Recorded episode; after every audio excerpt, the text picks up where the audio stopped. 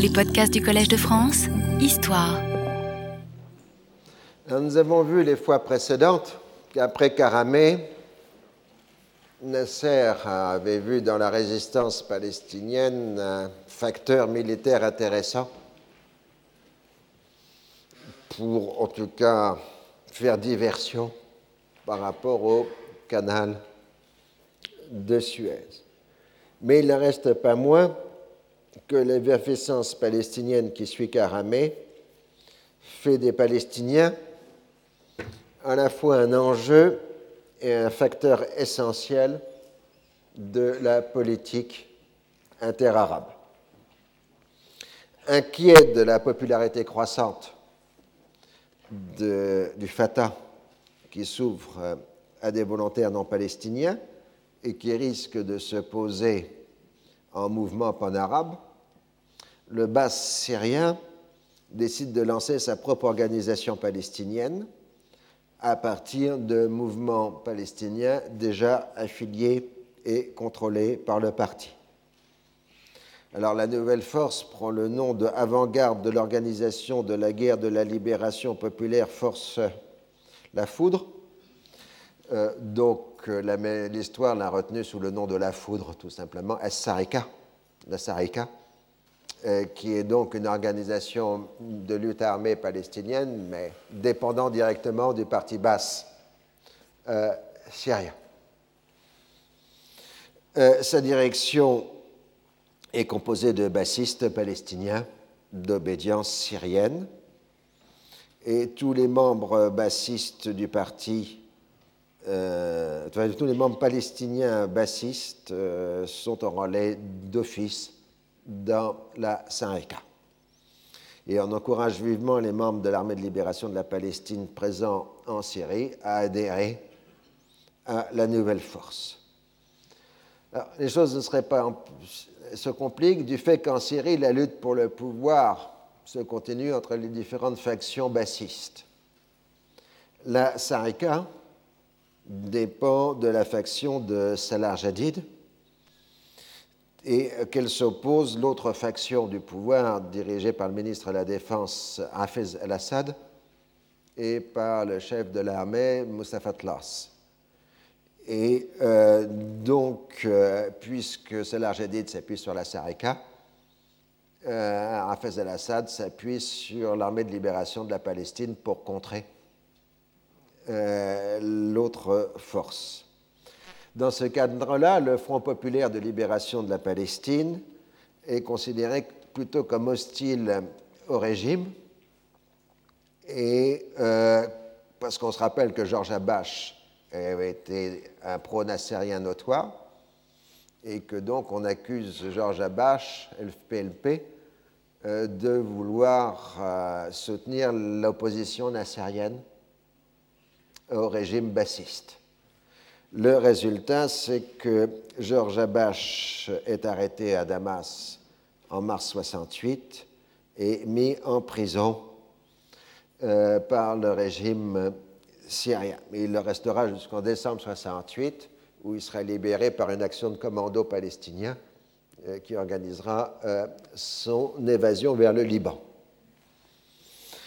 Alors, du coup, au sein du FPLP, l'absence du chef historique du mouvement accentue la rivalité entre les différentes factions à l'intérieur du FPLP, tendance de gauche et de droite, ce qui paralyse le Front populaire de libération de la Palestine, et évidemment, le Fatah en profite pour euh, renforcer son hégémonie. Il s'ensuit une lutte confuse de factions à l'intérieur du FPLP qui aboutit en octobre 68 à une première scission qui donne naissance au Front populaire commandement général d'Ahmed Jibril d'obédience pro-syrienne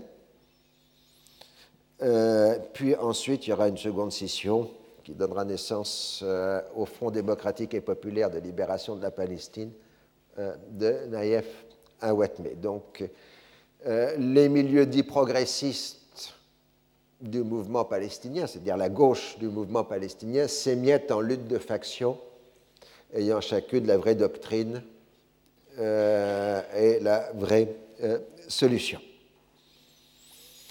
la cause palestinienne a eu un grand écho au Liban. Liban, qui est le pays arabe qui bénéficie du régime le plus libéral possible. Les forces de gauche, les nationalistes arabes et les partis musulmans lui accordent un soutien ostensible et la jeunesse politisée, particulièrement nombreuse, se solidarise avec les Palestiniens. En avril, mai, juin 68, allez savoir pourquoi ces dates sont notoires, euh, de grandes manifestations populaires ont lieu au Liban euh, sur les thèmes de solidarité avec les Palestiniens. Grâce à la liberté d'expression dont dispose le Liban, les principales organisations palestiniennes font paraître leurs communiqués à partir de Beyrouth. La population des camps et la bourgeoisie palestinienne constituent un enjeu et un vivier de recrutement essentiel. Dans cette période, le deuxième bureau de l'armée libanaise, le service de renseignement, arrive encore à contrôler les camps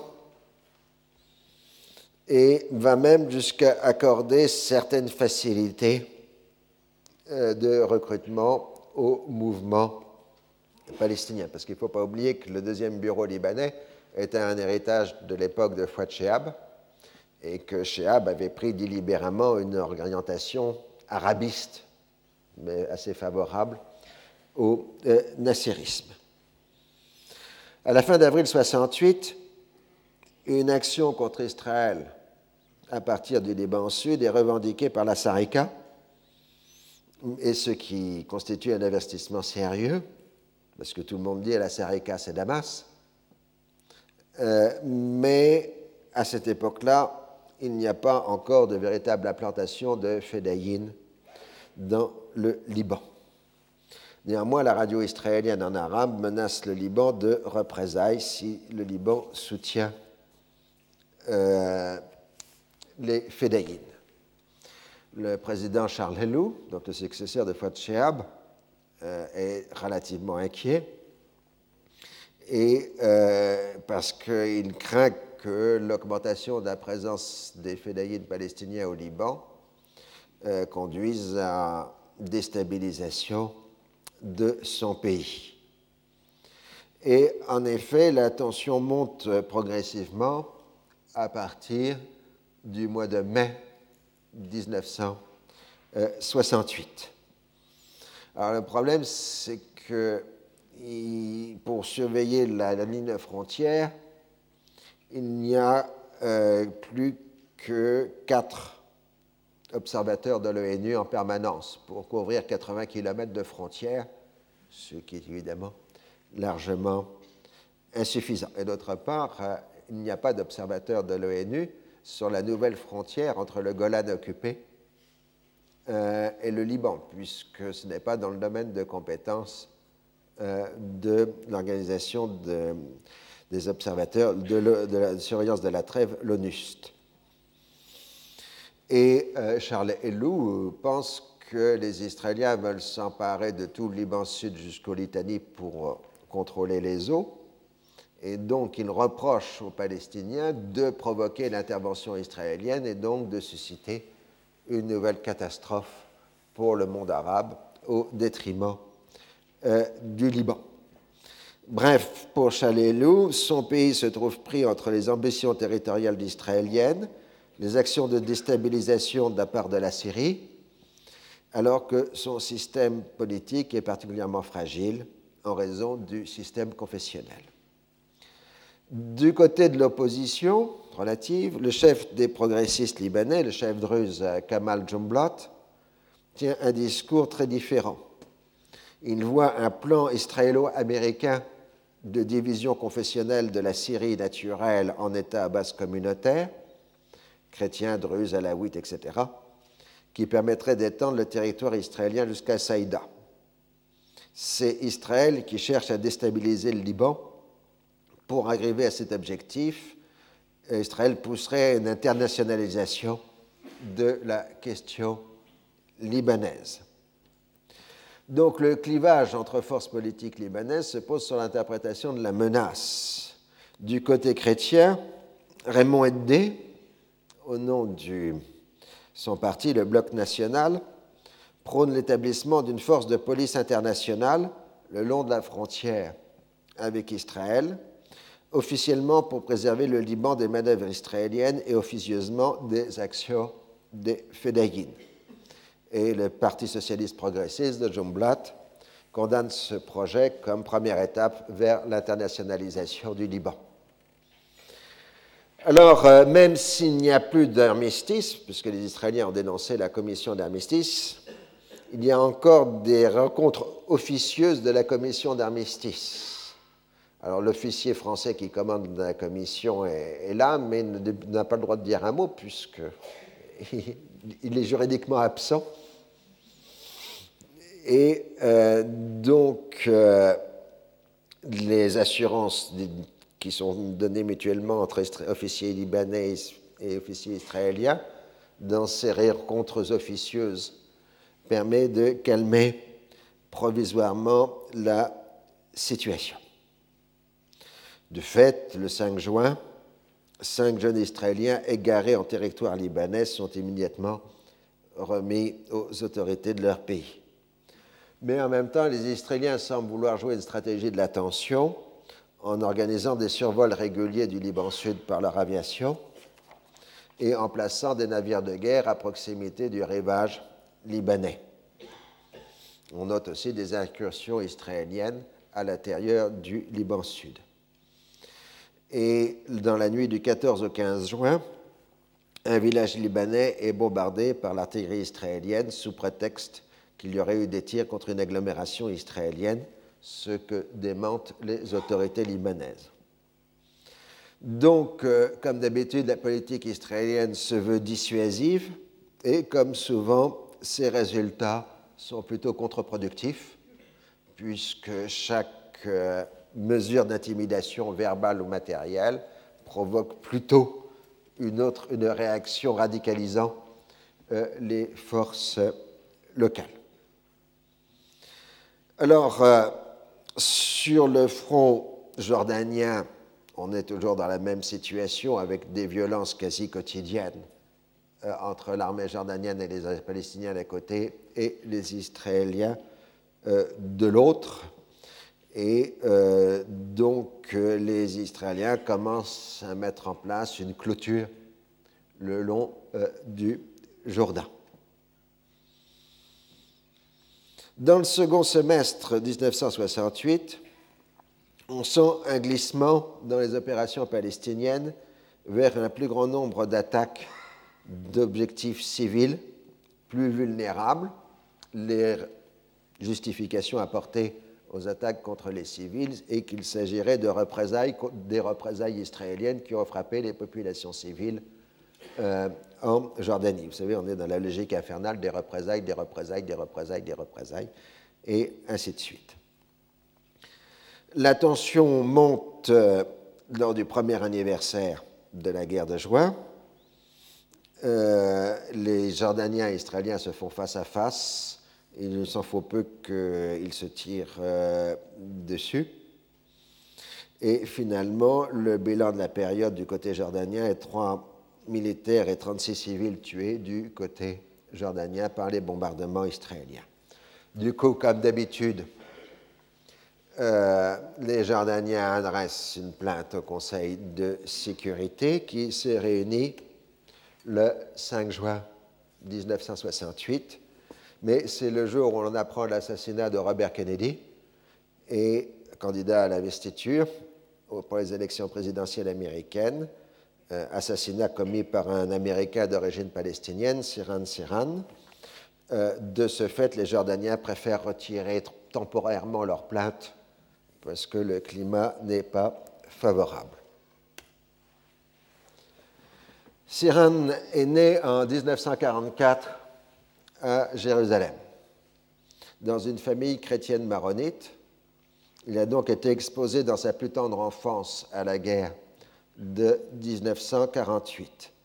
Sa famille a ensuite immigré aux États-Unis en 1956. Son milieu familial est resté passionnément arabe et lui-même s'est très tôt identifié comme arabe palestinien. Il a développé une véritable haine pour les classes possédantes américaines, jugées coupables de collusion avec les juifs américains pour déposséder les Palestiniens de leurs terres. L'atmosphère ardemment pro-israélienne et violemment anti-arabe qui prédomine aux États-Unis dans cette période euh, ne fait qu'attiser sa fureur. Il présente un schéma classique de mauvaise adaptation en situation d'immigration liée à l'âge au moment du voyage et à la réaction face au racisme ordinaire. on sait que les risques plus grands, c'est quand l'immigration se fait euh, au moment de l'entrée dans l'adolescence à peu près. C'est là où on a le plus grand risque de délinquance et de mauvaise adaptation. C'est un phénomène classique. Euh, mais le personnage est aussi représentatif de l'atmosphère particulièrement trouble des États-Unis de la fin des années 1960. En dehors euh, de son militantisme pro-arabe, Serhan Serhan est passé par plusieurs conversions religieuses, quittant l'église maronite pour devenir baptiste, puis adventiste du septième jour, et il a aussi fréquenté les milieux occultistes rosicruciens, ce qui montre quand même un panachage assez bizarre. Euh, lors de l'enquête, euh, a donné pour motif principal le symbole politique que représentait Robert Kennedy, et ses déclarations pro-israéliennes durant la campagne électorale. Il a plaidé coupable pour éviter la peine de mort, tandis que ses avocats invoquaient l'instabilité mentale. Il a été néanmoins condamné à mort en avril 1969 par un tribunal californien, mais a bénéficié de l'annulation de la peine de mort en Californie, annulation qui n'a duré que quelques mois, mais qui, on ne pouvait plus la rétablir à titre rétroactif pour ceux qui avaient bénéficié de cette annulation. Euh, et donc, il est toujours euh, dans un pénitencier, puisque sa peine a été commuée en prison à vie. Dans les années 1990, il a invoqué la thèse de la manipulation mentale. On l'aurait hypnotisé pour assassiner Robert Kennedy. Les théories conspirationnistes se sont multipliées à ce sujet, bénéficiant du fait que l'enquête policière ait été bâclée. On a parlé du crime organisé, c'est-à-dire de la mafia, de la CIA, d'un amateur grec, devinez lequel, d'une organisation palestinienne, ainsi de suite. Aucune indication sérieuse ne corrobore ces fantaisies.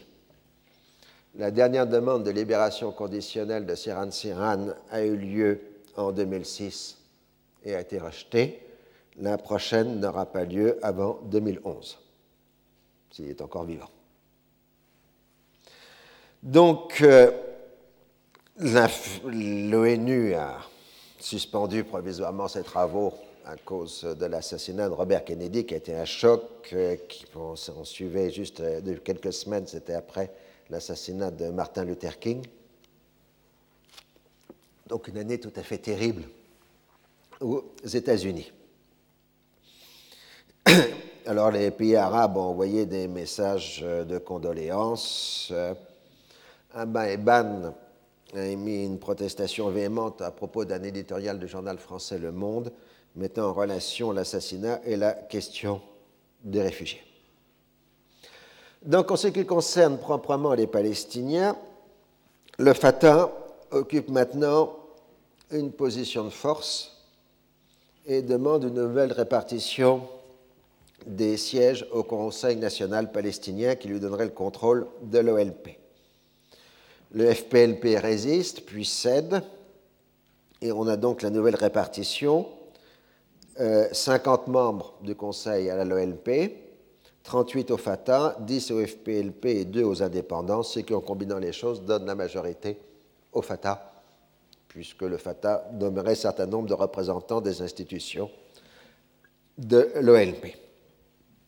Du coup, le quatrième congrès national palestinien se tient au Caire du 10 au 17 juillet 1968.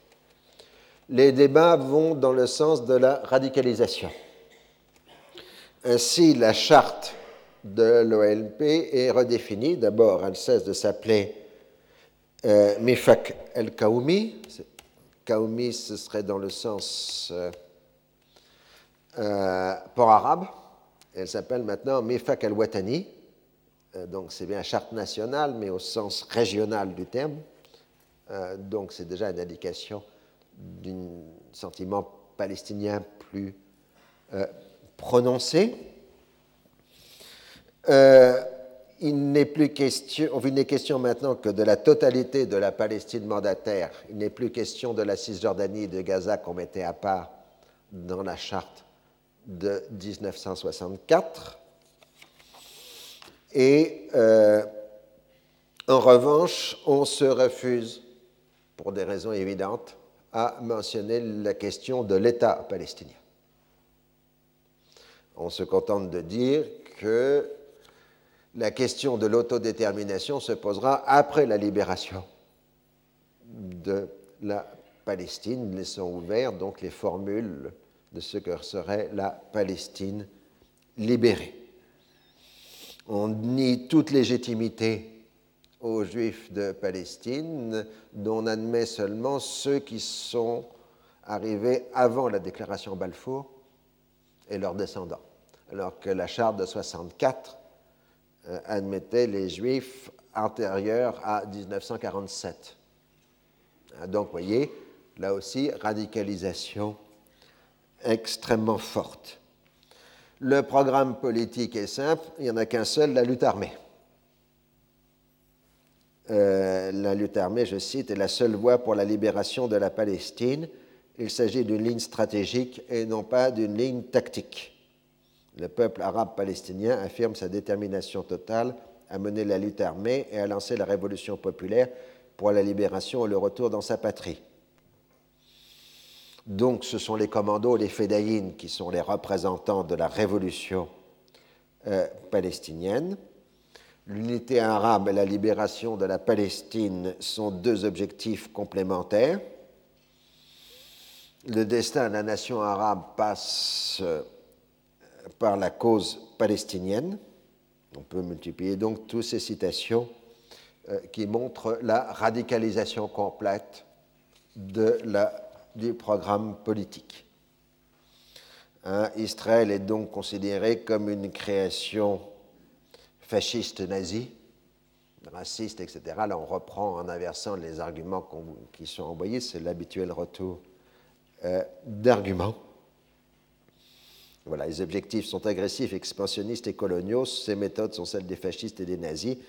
Israël est l'instrument du mouvement sioniste. C'est une base géographique humaine de l'impérialisme mondial qui, de ce tremplin, peut porter des coups à la patrie arabe pour combattre les aspirations de celle-ci à la libération, à l'unité et au progrès, et ainsi de suite. Donc euh, la charte fait de tout Palestinien l'un électeur au Congrès national palestinien. Et cette charte ne pourra être amendée que par une majorité des deux tiers à l'occasion d'un congrès national palestinien convoqué spécialement à cet objet. Vous savez, ça a été fait à la demande des Américains lors du processus d'Oslo. Parallèlement à la charte, une constitution est adoptée donc euh, oui, c'est ce que j'ai dit, euh, organisant théoriquement euh, l'OLP. L'OLP qui est à la fois une structure institutionnelle donnant une représentation politique à l'ensemble des Palestiniens et un ensemble de pourvoyeurs de moyens, d'institutions diverses. Mais si le ton est à la radicalité, on n'arrive pas à se mettre d'accord sur euh, la composition du nouvel exécutif de l'OLP et donc on maintient temporairement la direction par intérim qui a été mise en place après la chute de Choukaïri. Donc euh, le programme radical de l'OLP est tout à fait contraire au programme officiel des États arabes, à l'exception de la Syrie, puisque les autres États ont adopté, accepté la résolution 242. Mais disons qu'à ce moment-là, la contradiction est latente, puisqu'on semble fort loin d'appliquer la résolution 242. Et dans son discours du 23 juillet, Nasser a salué la résistance palestinienne et le peuple palestinien. C'est-à-dire à noter qu'à partir de cette période, Nasser utilise peuple palestinien, alors que jusque-là, il n'utilisait que peuple de Palestine dans ses discours. Et, euh, mais Nasser ne mentionne pas dans son discours la libération de la Palestine. Mais tout ça, ça peut être des questions un peu rhétoriques parce que les événements se précipitent. Le 23 juillet 68, justement, c'est la première, euh, c'est la première action, opération de terrorisme international commise au nom de la résistance euh, palestinienne, puisqu'un commando de deux zones du FPLP détourne l'avion de la compagnie nationale israélienne El Al du vol euh, Rome-Tel Aviv sur Alger. Le détournement a eu lieu dans l'espace aérien italien. C'est une opération à but de propagande pour faire entendre parler la cause palestinienne devant l'opinion mondiale. Dans le cadre interpalestinien, c'est le fait que le FPLP est complètement en perte de vitesse, son chef est en prison, euh, il a été complètement marginalisé lors du Congrès national palestinien. Donc euh, il essaye de se réimposer sur la scène par une opération spectaculaire. Euh, le type d'opération menée s'inspire de ce qui était relativement courant à l'époque, c'est-à-dire les détournements aériens à destination de Cuba, euh, qui étaient fréquents en Amérique du Nord dans ces années-là mais l'avion, l'équipage et les passagers étaient immédiatement libérés quand on arrivait à Cuba. Alors, quand l'avion israélien arrive à Alger, la situation est nettement plus euh, délicate. Il faut dire que les autorités algériennes sont très embêtées entre, d'un côté, leur solidarité avec les mouvements radicaux palestiniens et de l'autre, le scandale international que représente euh, le détournement aérien. Alors, ils obtiennent d'abord la libération des femmes et des enfants, puis ensuite, euh, les Algériens conservent les hommes et l'appareil en invoquant un état de guerre entre Israël et l'Algérie. Alors, menacé de se voir accusé de piraterie aérienne, Alger laisse entendre par l'intermédiaire de l'Italie qu'il pourrait s'amender si euh, Israël faisait quelques gestes humanitaires en faveur des prisonniers euh, palestiniens. Et tout à fait discrètement, pendant ce temps-là, c'est Air France qui fait la maintenance de l'avion à Alger. Alors, euh, les Israéliens préfèrent la voie diplomatique qui permet d'avoir le soutien des pays occidentaux et on exerce une pression croissante sur Alger euh, pendant que l'on opère des bombardements très sanglants en Jordanie qui font près d'une centaine de morts à la fin août. Et euh, donc, euh, dans le discours israélien, le terrorisme aérien et le terrorisme terrestre, en quelque sorte, sont mis sur le même plan. Alors, on saisit l'ONU, on arrive à la résolution 256 du 16 août 1968 qui se veut équilibrée, puisqu'elle condamne toutes les violations du cessez-le-feu de, deux côtés, pardon, sans nommer les opérations de représailles. Alors les Israéliens trouvent ça profondément injuste. Dans la même période, on a du terrorisme dit urbain à Jérusalem avec des jets de grenades dans la partie juive de Jérusalem. Alors, je vous rappelle ensuite que la tension internationale remonte à partir du 20 août puisque c'est l'invasion de la Tchécoslovaquie par les forces du pacte de Varsovie. En revanche, dans le dossier de l'avion israélien, la solution vient plus ou moins de la décision du syndicat international des pilotes de ligne qui menace de boycotter Alger euh, si l'avion et les passagers sont toujours euh, retenus. Finalement, la, les Israéliens font quelques gestes humanitaires sans évoquer un quelconque marchandage, et les Algériens libèrent le 31 août l'avion et les appareils, c'est Air France qui transfère le tout euh, vers euh, Israël. L'affaire a considérablement embarrassé les gouvernements arabes, mais a au contraire enthousiasmé les opinions publiques dans le même monde arabe.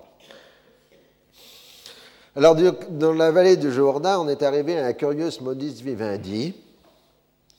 Les deux parties s'abstiennent de se tirer dessus entre 6h30 du matin et 14h, ce qui permet aux paysans de travailler. Et puis ensuite, passé 14 heures, tout mouvement d'un côté ou de l'autre est considéré comme un geste hostile et autorisant donc l'ouverture des feux euh, par l'un ou par l'autre. En revanche, c'est le canal de Suez qui commence à se réveiller avec l'action de commandos égyptiens qui posent des mines dans les secteurs contrôlés par l'armée israélienne, ce qui cause la mort de deux soldats israéliens, tandis qu'un troisième est enlevé. Les autorités égyptiennes nient toute responsabilité dans cette affaire et disent ne pas avoir de prisonniers israéliens. Ils font savoir discrètement par un déserteur égyptien qu'en fait le prisonnier est mort en route donc en effet, ils ne l'ont plus. Euh, en même temps, euh, dans le secteur du Golan, il y a quelques tirs entre Syriens et Israéliens. Alors, euh, donc, toutes ces affaires sont relativement confuses. cette fois, ce sont les Israéliens qui portent plainte à l'ONU contre les violations du cessez-le-feu sur le canal de Suez, qui oblige d'interrompre le débat concernant l'affaire tchèque. Et euh, les Israéliens disent que ce n'est pas vrai, que c'est une mise en scène israélienne, et ainsi de suite. Et on arrive à une résolution limitée à la condamnation des violations du cessez-le-feu, ce dont les Israéliens ne veulent pas. Soit on cherche condamner à l'Égypte, mais a une majorité contre, avec veto soviétique.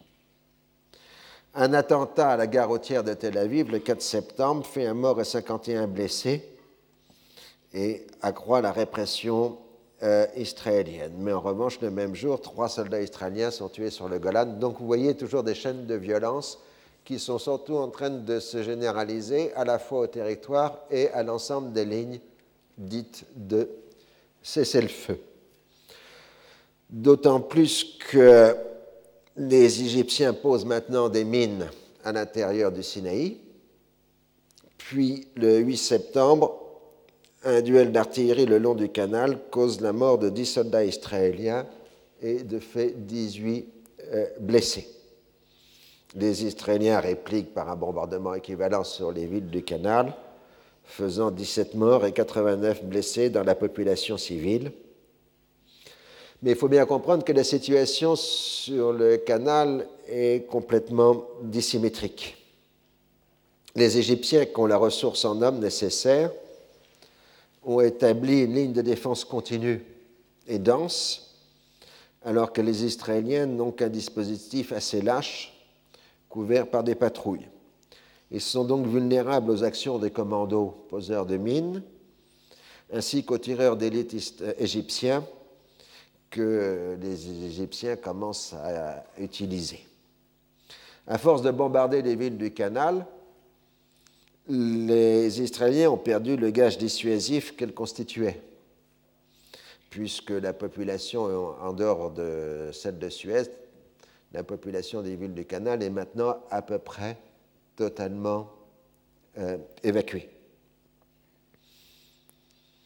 Parallèlement au renforcement de leur position sur le canal, les Égyptiens entreprennent d'établir un vaste réseau de défense antiaérienne destinés à protéger le territoire égyptien. Ils ont pris conscience que leur aviation ne peut pas contester la suprématie aérienne israélienne et que la solution réside dans le déploiement de la DCA, de la défense contre avion, sur le modèle du Nord-Vietnam, puisque vous savez que durant la guerre du Vietnam, la DCA nord-vietnamienne a été redoutablement efficace, causant des pertes lourdes euh, à l'aviation américaine lors des bombardements d'Hanoï et de l'agglomération d'Hanoï en particulier. Donc là aussi, le Vietnam constitue un modèle. Donc là, vous avez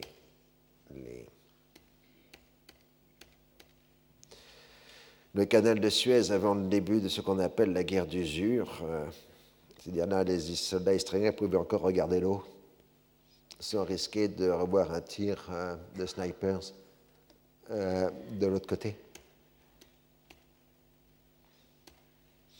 Et là, vous avez bon, l'ébauche des fortifications israéliennes le long du canal, c'est franchement pas grand-chose du point de vue militaire.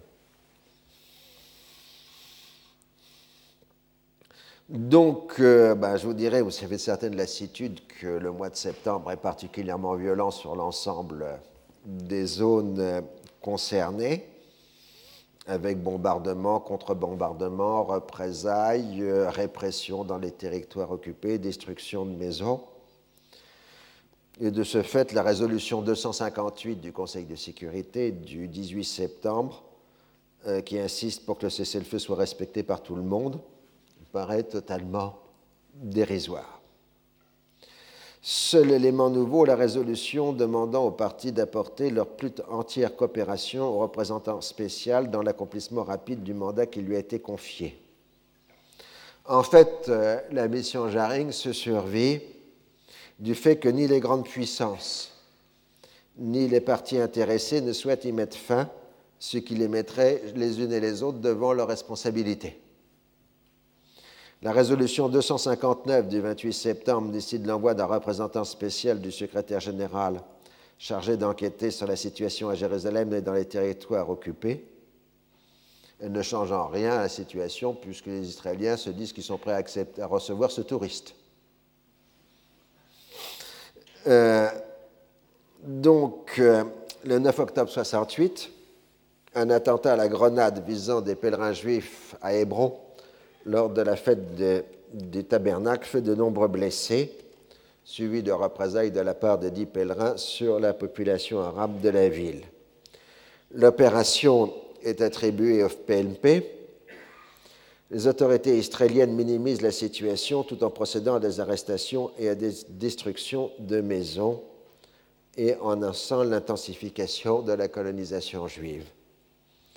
Clairement, Hébron qui avait, plutôt joué, on l'a vu, la carte d'une certaine autonomie palestinienne sous protectorat israélien, est en train de devenir, en raison même de la présence de son lieu saint, le tombeau des patriarches, un des plus importants foyers de violence et de haine en Cisjordanie. C'est ce que note le consul général de France à Jérusalem le 18 octobre. Je cite la démolition par les autorités israéliennes de l'escalier de la façade est de la mosquée d'Abraham et les travaux de fouille et de déblaiement entrepris au pied de la façade nord et menés à l'aide de puissants bulldozers ont suscité une grande irritation dans cette population. Dont les sentiments religieux déjà très vifs se sont encore trouvés exacerbés par des entreprises qui, à leurs yeux, prennent un caractère sacrilège et profanatoire c'est que non seulement les travaux choquent les musulmans dans le secteur de la mosquée du tombeau des patriarches, mais elles ravivent l'inquiétude concernant la mosquée El-Aqsa et l'esplanade des mosquées à Jérusalem. Et euh, donc, euh, en ce début d'automne 1968, les nationalistes arabes prennent comme mot d'ordre pour l'organisation de manifestations la défense des lieux saints tout en faisant au passage acclamer Nasser ou la résistance palestinienne. Les manifestations du mois d'octobre 68, plus ou moins bien habilement réprimées par la puissance occupante, minent l'autorité des notables, collaborateurs forcés de l'armée israélienne. Les slogans prennent aussi pour cible le roi Hussein, qui, je cite, comme son grand-père, est prêt à vendre la Palestine aux Israéliens et aux Américains. Les manifestations durement réprimées reprennent le 2 novembre 68, date anniversaire de la déclaration Balfour. Et il devient clair que le prestige du roi Hussein est maintenant très affaibli au profit de celui de Nasser et de la résistance, étroitement associé dans l'esprit des manifestants. La répression israélienne souligne cette désaffection quand elle vise en priorité les cadres de gauche se reconnaissant dans le FPLP. Le mythe d'une occupation apaisée n'est plus qu'un souvenir, comme le montre le témoignage donc du consul de France à Jérusalem. Je cite La répression israélienne a été dure et sévère. Interdiction a été faite aux habitants non seulement de sortir de leur maison, mais de se tenir à leurs fenêtres pour effrayer les populations, les tanks ont circulé jour et nuit à Naplouse et à Ramallah, où les forces israéliennes ne cessaient de tirer en l'air, tandis que des patrouilles procédaient à des perquisitions dans les écoles. Dans la même dépêche, le consul de France rappelle que les habitants de Cisjordanie ne connaissent de la démocratie israélienne que des militaires et des colons religieux qui en général réussissent à imposer leur vue un gouvernement israélien réticent. Je cite. Le général Dayan a beau assurer ses interlocuteurs arabes du caractère profondément démocratique du régime israélien, ces derniers ne peuvent, dans les circonstances actuelles, se défendre de penser que tôt ou tard, ce régime laissera place à une théocratie militaire et policière, et ceci explique l'aide que les Palestiniens apportent aujourd'hui à des groupements extrémistes radicalement opposés à un arrangement avec Israël, ou tout au moins à tout arrangement qui stipulerait l'abandon de Jérusalem et d'une grande partie de la Cisjordanie. Donc, euh, dans un premier temps, la radicalisation en cours va dans le sens d'un glissement vers la gauche nationaliste. Les islamistes sont alors pratiquement absents de la scène politique palestinienne. Hein, donc on voit ce glissement et l'effondrement déjà dès la fin 68 de l'autorité jordanienne dans euh, les territoires.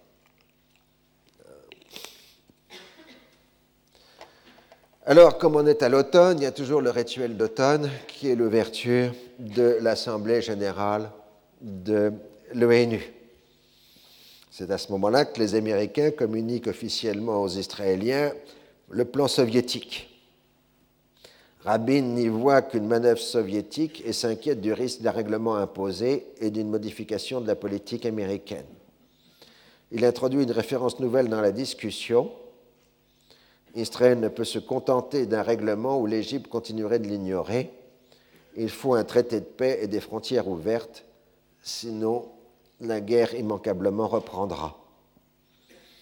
Ses interlocuteurs tentent de le rassurer mais lui marque que l'absence de propositions israéliennes détaillées constitue un élément de faiblesse dans les débats à venir.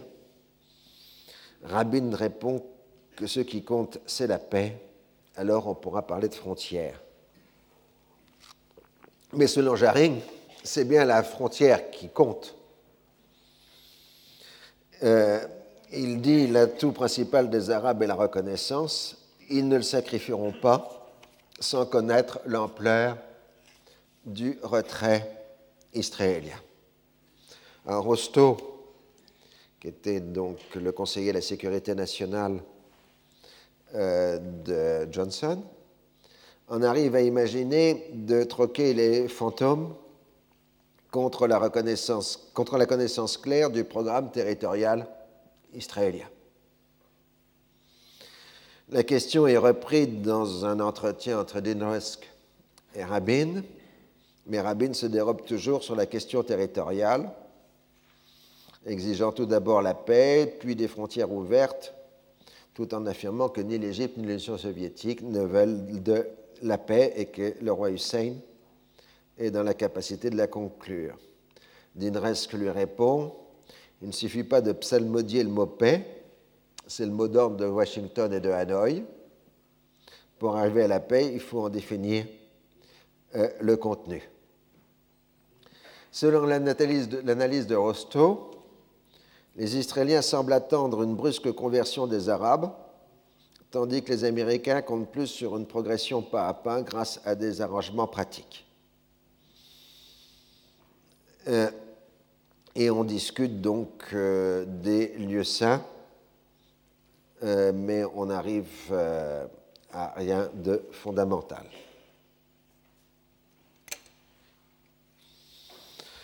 Alors, en début octobre, Dinresk reçoit Mahmoud qui est le ministre égyptien des Affaires étrangères, venu pour l'Assemblée générale de l'ONU. Mais cet entretien euh, ne donne rien, pas de progression particulière. Le 8 octobre, Eban fait un beau discours à l'Assemblée générale, montrant une nouvelle fois sa maîtrise parfaite de la rhétorique anglaise. Il critique vivement l'ONU, incapable de traiter des affaires vietnamiennes et tchécoslovaques, et impuissant à protéger les petits pays. Et s'en tient au reste opposition habituelle, négociation bilatérale. C'est seulement dans la négociation elle-même que l'on pourra discuter de la question des euh, frontières. En revanche, dans son discours, Mahmoud lui, semble approuver assez globalement les propositions euh, soviétiques, mais refuse tout traité de paix équivalent d'une capitulation. Donc, ne voyant aucune perspective de progrès dans la voie diplomatique, l'administration Johnson cède sur la question des fantômes. On est moins d'un mois de l'élection présidentielle, des élections présidentielles. Donc, le 9 octobre, on annonce l'ouverture de discussions à ce sujet avec Israël. Alors évidemment, cette décision provoque euh, des protestations véhémentes du côté arabe, et en particulier du côté de l'Arabie saoudite, qui est en train de fédérer sous son égide les principales organisations islamiques mondiales. Ceci au grand mécontentement et à la grande inquiétude des pays arabes progressistes. Donc, euh, le roi Faisal mène à la fois une politique prudente à l'extérieur, euh, se montrant en particulier favorable aux intérêts américains dans la péninsule arabique, mais en même temps, il se montre totalement obsédé par la question de Jérusalem. Il propose même aux ambassadeurs occidentaux à Riyad une croisade commune des chrétiens et des musulmans pour libérer la ville sainte des Juifs ce qui surprend un peu ses interlocuteurs. Euh, donc, ce qu'on ne voit pas à l'époque, c'est que le wahhabisme saoudien, renouvelé par les frères musulmans en exil dans le royaume, et organisé en sous-main. Euh, oui, interprète, le wahhabisme saoudien renouvelé par les frères musulmans interprète les jeux politiques internationaux en termes de conflits religieux, ce qui, à l'époque, fait sourire les rares experts qui s'intéressent à ce type de discours apparemment complètement déplacé, va dépasser, comme de dire que les Occidentaux ne sont que les croisés, et que, euh, ainsi de suite. C'est-à-dire que tous les discours contemporains que vous entendre aujourd'hui commence à être émis à la fin des années 60 dans ces mouvements qui sont plutôt sous régide saoudienne, et ceci passe, encore une fois, totalement inaperçu. Euh, quand on trouve un de ces textes, on dit tiens, ils sont encore aussi attardés que ça. Hein, en gros, c'est la seule réaction, d'autant plus que la Arabie saoudite est la fidèle alliée des Occidentaux dans la région et donc ne pose aucun problème particulier. Sur ça, je vous laisse pour aujourd'hui.